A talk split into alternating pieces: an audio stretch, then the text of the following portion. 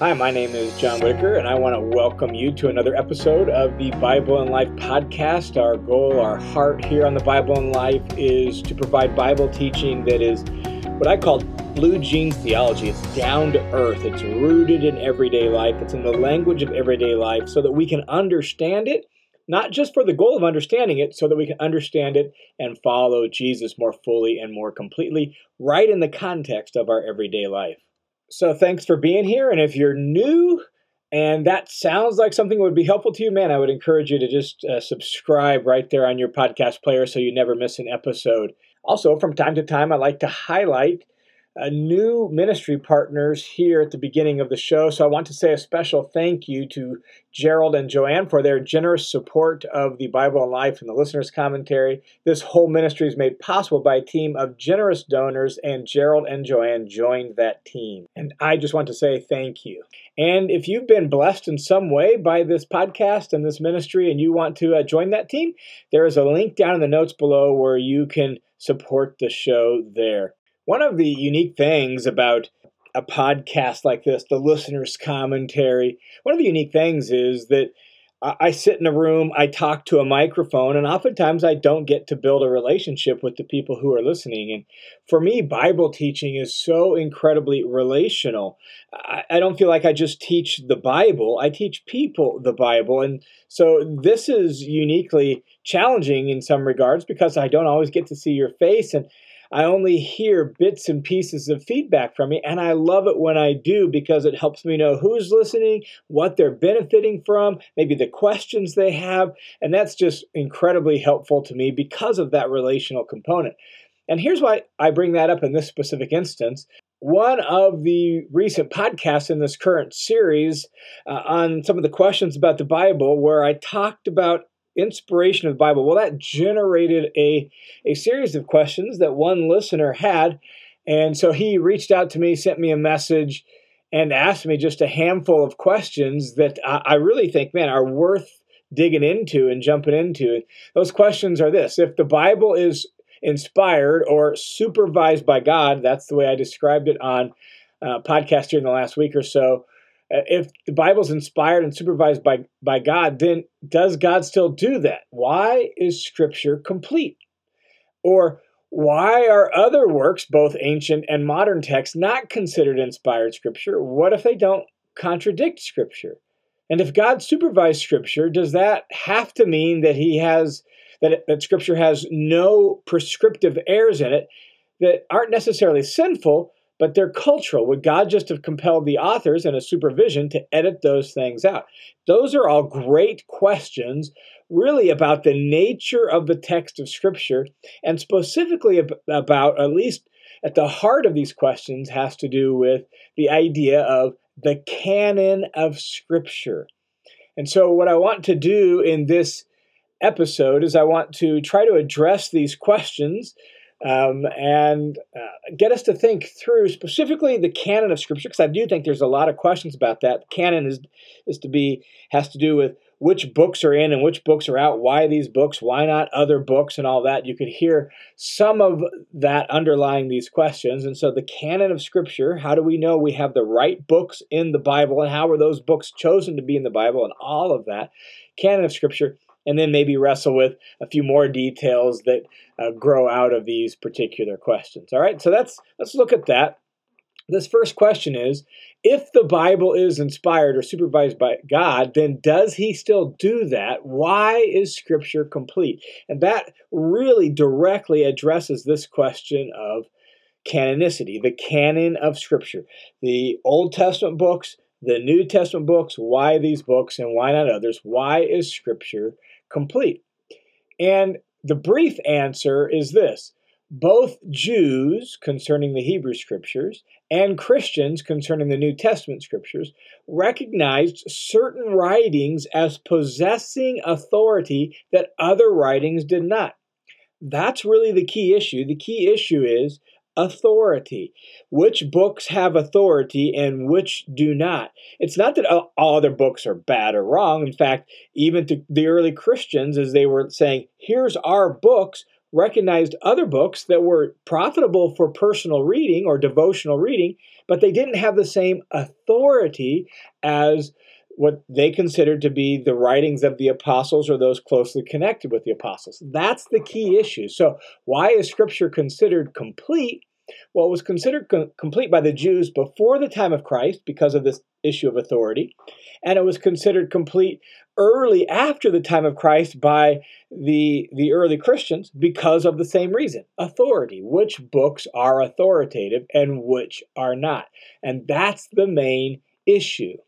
For the Old Testament, there was a consistent and persistent awareness among the Old Testament Israelites of divinely authoritative writings from the time of Moses.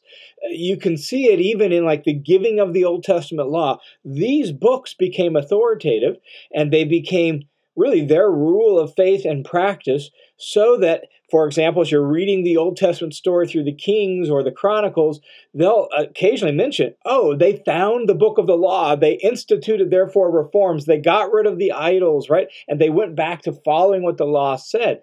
And so these books were viewed as having a, authority from the time of Moses, and that naturally led them to honor and protect these writings.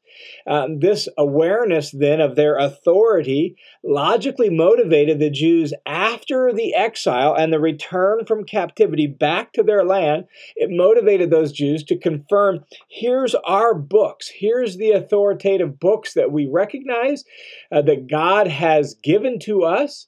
Um, and part of what motivated them that was they also recognized that God was no longer speaking through prophets the way he was prior to uh, the time period of the exile. And in fact, in the time period of the Maccabean revolt between the Old New Testaments, that 400 years between the end of the Old and beginning of the New, during the Maccabean revolt, they actually um, they actually kind of recollected and reorganized and refined the structure of their recognized authoritative books that shows up in the very same structure that we see in the Hebrew scriptures today, the structure that we see actually reflected in the New Testament when they reference the the law, the prophets, the writings, or all of that. It's the same structure that we see evidenced in the prologue to another intertestamental Jewish work, the book of Ecclesiasticus, also known as the Wisdom of Ben Sirach. We, we see in the prologue to that here's our books and here is the structure.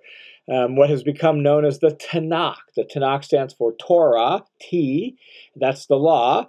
Uh, the in, uh, Nevi'im is the prophets, and then K, Ketubim, the writings, the law, the prophets, and the writings. That's the Hebrew scriptures. And that structure was largely in place before the time of Jesus and it grew out of a recognition of here are our authoritative books. In fact, even during the intertestamental time period, that time between the Old and New Testament, they seem to have recognized like God is no longer speaking through prophets like he was before. You'll see this, for example, First Maccabees chapter 9, verse 27, that there was turmoil for Israel catch this, such as not had been been since the prophets ceased to appear among them. And so the author of First Maccabees is acknowledging one that he's not of the same quality, he's not a prophetic writer and it's not a prophetic book and that the prophets have ceased to appear among Israel. Um, in fact, First Maccabees 14 says that Simon, one of the uh, Maccabean leaders, was made leader until a trustworthy prophet should appear because they're no longer appearing. Uh, another intertestamental writing, Second Baruch, says the prophets have fallen asleep. They've ceased, right? Like um, even Josephus, who wrote during the time period of the Apostle Paul and the Jewish uh, wars, says that from the time or after the time of Artaxerxes, roughly about 450 BC, the written record, this is Josephus saying this, he's a Jew, the written record was not of the same quality as before that time period. So during the intertestamental period, the, the Jewish writings and the Jewish teachers and the Jewish leaders, they operated under the conviction that God was no longer giving authoritative, inspired, prophetic writings. And that's why they had this definitive structure. That's why they had this set number of books. And the same is very much true for the New Testament. Uh, the New Testament, there's so many bad presentations of how this came about. You, you get this idea. It was even said to me by my, my grandpa when I was in high school that why should I, you know, trust a, a, a book that a group of people got together 300 years after the fact and voted on which books are in and which books are out. That's just a complete falsehood. That's just not the way it happened in history. Um, the New Testament books, again, are those books that are recognized as possessing divine authority because they came from the apostles or those closely connected with the apostles. In fact, you even see within the New Testament itself reference to apostolic authority, where, the, like the Apostle Paul says, that he, he speaks with the authority of the Spirit of Jesus, 1 Corinthians uh, 14, 36 and 37, or 1 Thessalonians chapter 2, 13, where he's speaking uh, and preaching and delivering to them the Word of God you see in the even in the New Testament that the new, the apostles' writings are quickly being collected and circulated. Um, you see in First Timothy chapter five verse eighteen that a quote from the Gospel of Luke is put on par with a quote from Old Testament scripture. I mean, right from the beginning, the writings of the apostles are being collected and circulated and passed on and recognized as possessing divine authority. And so we need to remember that the books did not become authoritative after they were, you know, put into a, an official list. It's the exact opposite. They were put into an official list because they were recognized as authoritative. That was the, the issue all along. And you, you see this in the early church fathers where they, they just, these books were collected and had authority right from the get go. So, for example, Clement of Rome. Clement of Rome was an early church father writing a letter to the Corinthians in about 95 AD. So, right around the same time that, uh, as best as we can tell, the book of Revelation, First John, and some of those books were written. Um, Clement of Rome actually quotes or alludes to 1 Corinthians, 1 Timothy, Titus, James, John's Gospel, Hebrews, and Matthew's. He, he puts the Sermon on the Mount on equal footing with the Old Testament prophets. I mean, this is right at the tail end of the apostolic time period, and he already has a collection of books that he can quote or allude to, and he sees them as having authority. Uh, you see the same thing with um, Ignatius, who was a church leader in Antioch, and uh, and he's writing around 110 to 115 again right after the time of the apostles. And he quotes or alludes to 1 corinthians philippians 1 thessalonians and philemon he specifically refers to ephesians. Uh, polycarp who was church leader in a city called smyrna wrote a letter to the philippian church right around 110 to 115. Again, right after the time period of the apostles. In fact, Polycarp was, uh, from what we can tell, taught by the apostle John. And Polycarp uh, shows familiarity with anywhere from 15 to 20 of the New Testament books Matthew, Acts, Romans, 1 Corinthians, 2 Corinthians, Galatians, Ephesians, 1st and 2nd Thessalonians. I mean, he specifically refers to Philippians because he's writing a letter to them. He quotes from Ephesians with the introduction, It is said in these scriptures, and then quotes from Ephesians chapter 4. Um, like Polycarp's short little letter by itself shows us that here is a church leader in not a major city uh, uh, of the New Testament has a collection that seems to include a good chunk of our entire New Testament that he can quote or allude to. And this is just consistent throughout uh, the early church fathers. In fact, one scholar actually said if we didn't even have copies of the text of the New Testament in Greek and various languages, we could reproduce almost the entire New Testament from quotes of the early church fathers. Like they were viewed as the authoritative books for the early church, and it was their authority that allowed them to be recognized as central and thus eventually listed as here are our official books. And the reason they had to be listed is because uh, you had false books showing up after the fact and attaching an apostle's name to it. And so they were trying to gain authority by uh, sticking an apostle's name on a book written much later at the time period of the apostles. And so eventually they said, no, here are the books that we have always recognized as having divine authority because they came from an apostle or somebody closely connected from an apostle.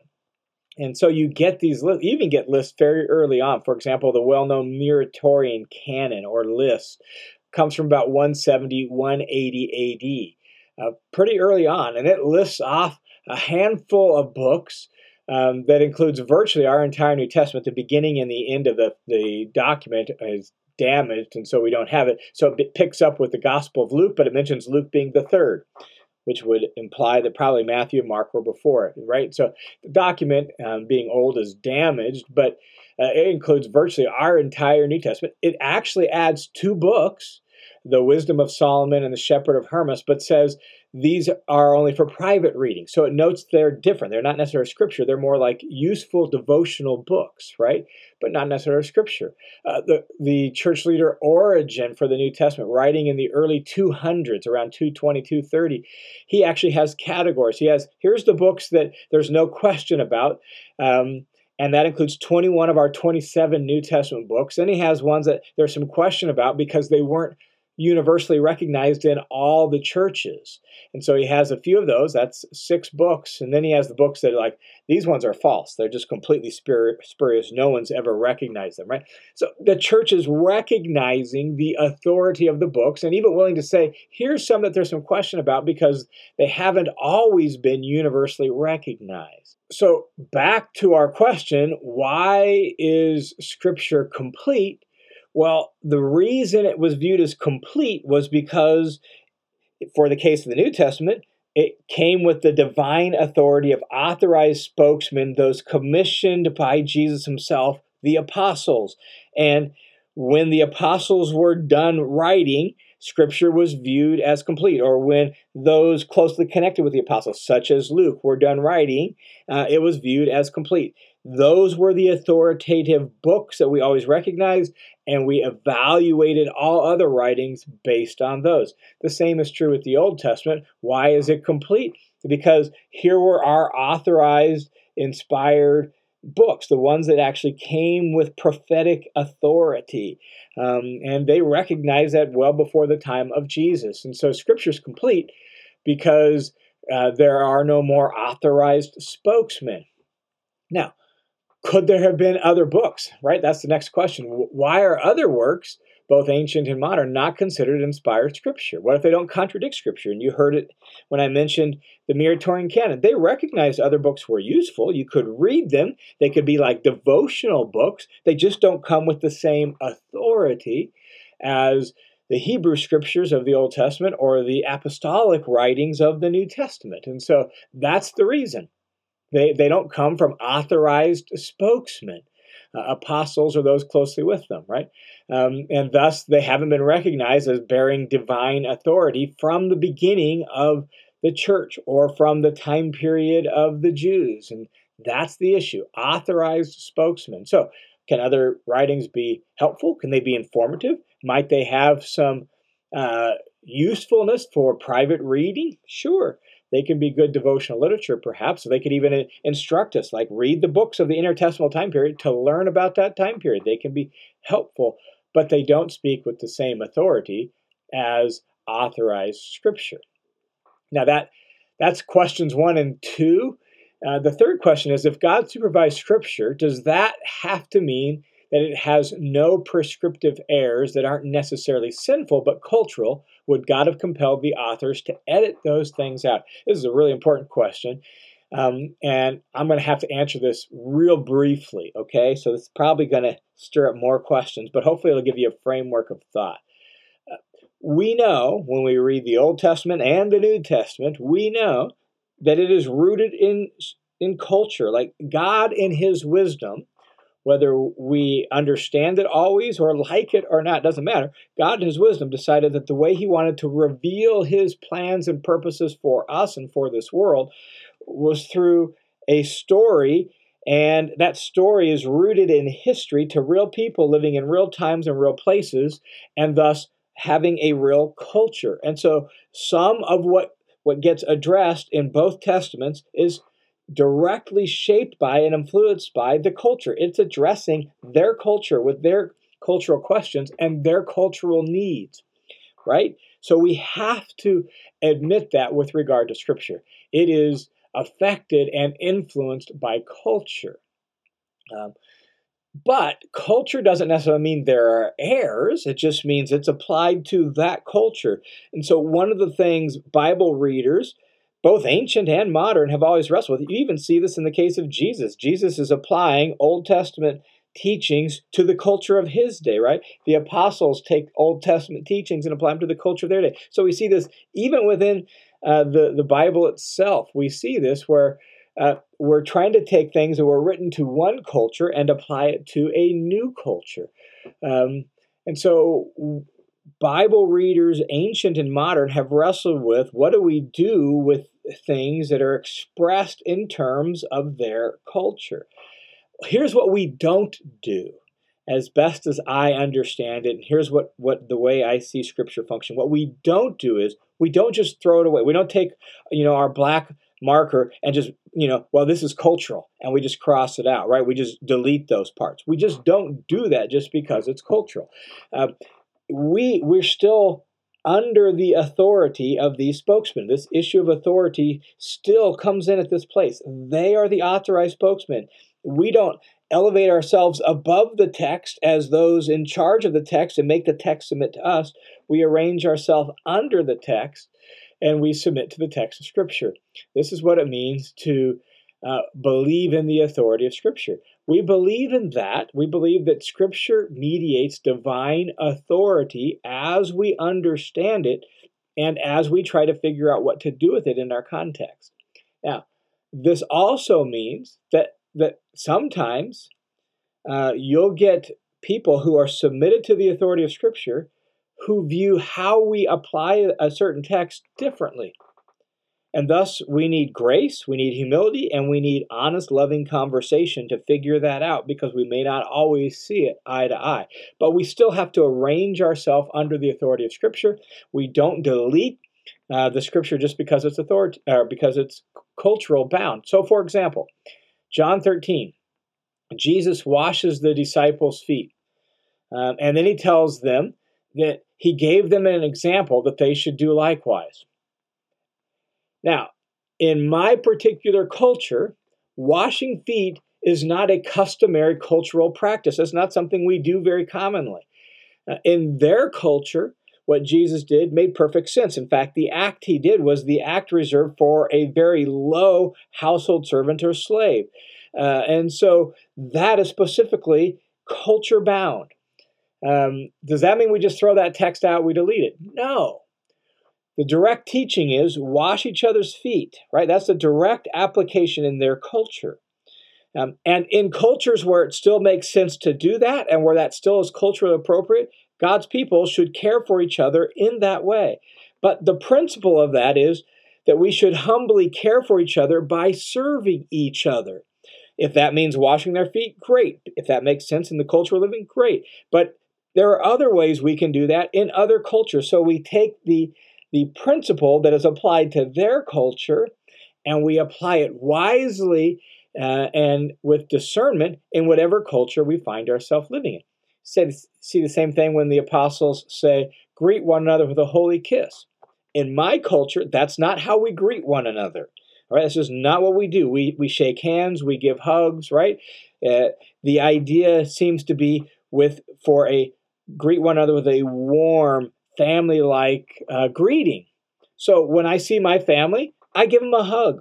That makes more sense in our culture than amongst the family of God than a holy kiss. We're not going to represent or we're not going to replicate their culture in our culture, but we want to take the principle embodied in that direct application, bring it into our world. So this really is a question of um, hermeneutics, of uh, interpretation and application of Scripture. Uh, and so cultural elements do show up in the text.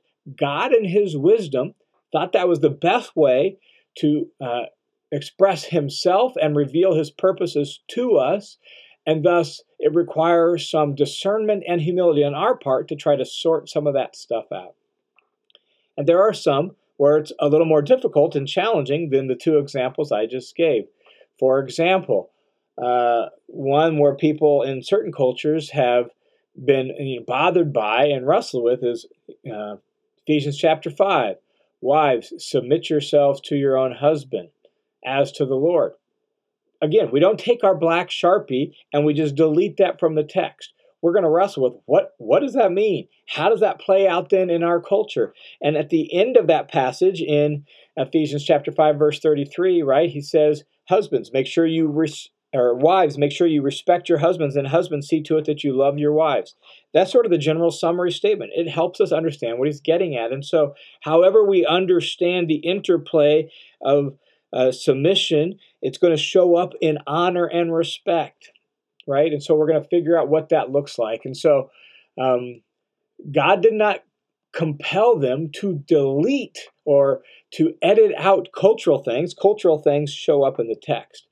What we need to do is figure out uh, in our culture how do we apply that. If it makes sense to do exactly what it says in our culture, great, do it. If not, then we submit ourselves to the still the principle embodied in that direct teaching, and we apply that principle to our context, to our world. Well, man, there's so much more that could be said about that last question, about all of this. I've just hit a few highlights, hopefully to give you some understanding for how this all plays out. Um, here is, if I could just offer, and it comes out of this last question, really, this whole thing. Here is my whole heart in this that as we wrestle with Scripture, we want to wrestle with it as people who are under the authority of God. And if we're going to honor what Scripture claims to be and what God's people have always said Scripture is, then we believe Scripture mediates God's authority to us. And thus we need to wrestle with how that happens and we need to submit ourselves to it. And so we seek to understand Scripture as those submitted to the very authority of God, mediated to us through Scripture. Scripture speaks God's word to us, and it comes to us with God's authority. And thus, we listen to it closely and humbly to try to understand what God is saying to us so we can live it out in our context. Well, I hope that helps at least a little bit. Uh, and I, I hope more than anything else that we will be people of the text, rooted in the Word of God, arranged under the Word of God, so that we can uh, he, hear and heed the Word of God to bring glory to God in our context. That's what it's really ultimately all about. Hey, thanks for tuning in to this episode of the Bible and Life podcast. May God bless you and lead you by His Word and by His Spirit. I look forward to talking to you again next week.